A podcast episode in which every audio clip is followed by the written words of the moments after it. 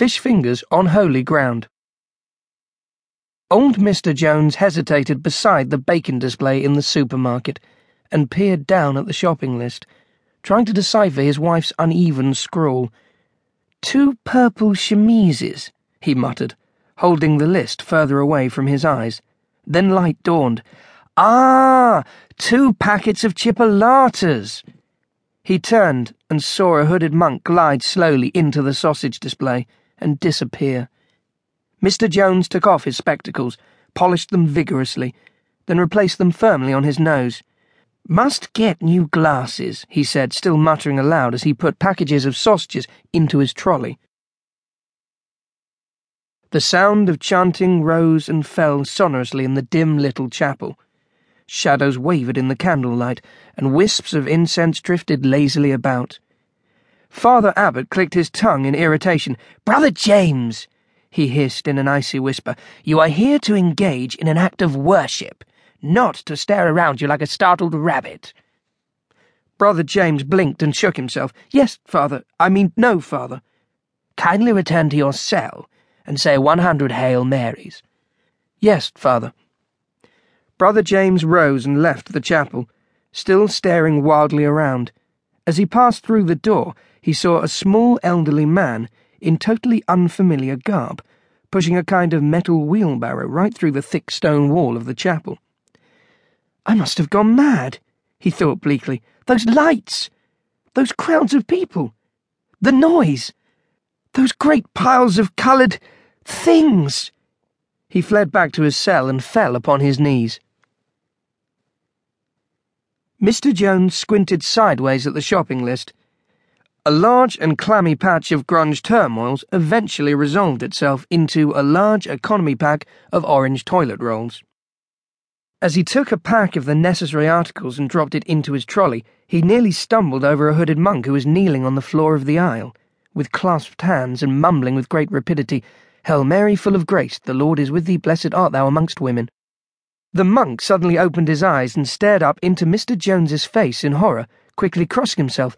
Are you the evil one? he whispered hoarsely. I don't think so, said Mr. Jones uncertainly.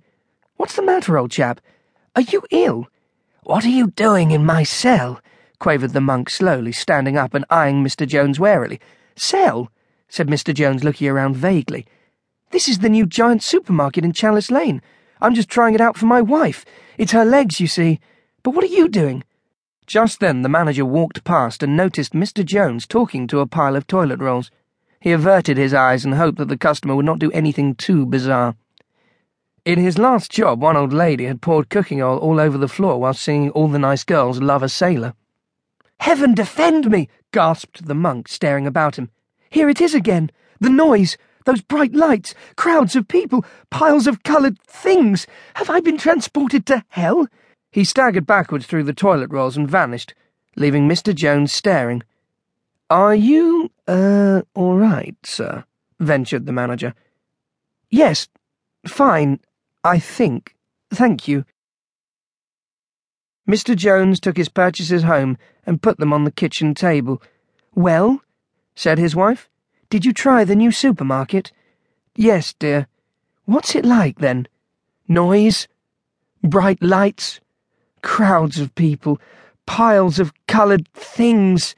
Never mind, dear. You'll soon get used to it. It's always confusing finding your way around a new supermarket. There's always something unusual to throw you off balance. Yes, dear, something unusual. You could put it like that. Mrs. Jones sat down at the table and pulled the local newspaper towards her. Incidentally, she said, it says here that three hundred years ago there was a monastery there. Oh? Where? In Chalice Lane, just where the supermarket stands now. It was destroyed by fire one night and all those poor monks died. Just fancy buying your fish fingers on holy ground. Yes, murmured Mr. Jones, wiping his spectacles. Just fancy. Mr. Jones never complained about shopping after that day. In fact, he took to visiting the supermarket several times a week, whether his wife needed anything or not, and was often seen talking to himself in odd corners. Leave the old thing alone, the manager advised his staff. He's harmless. Elderly people often talk to themselves.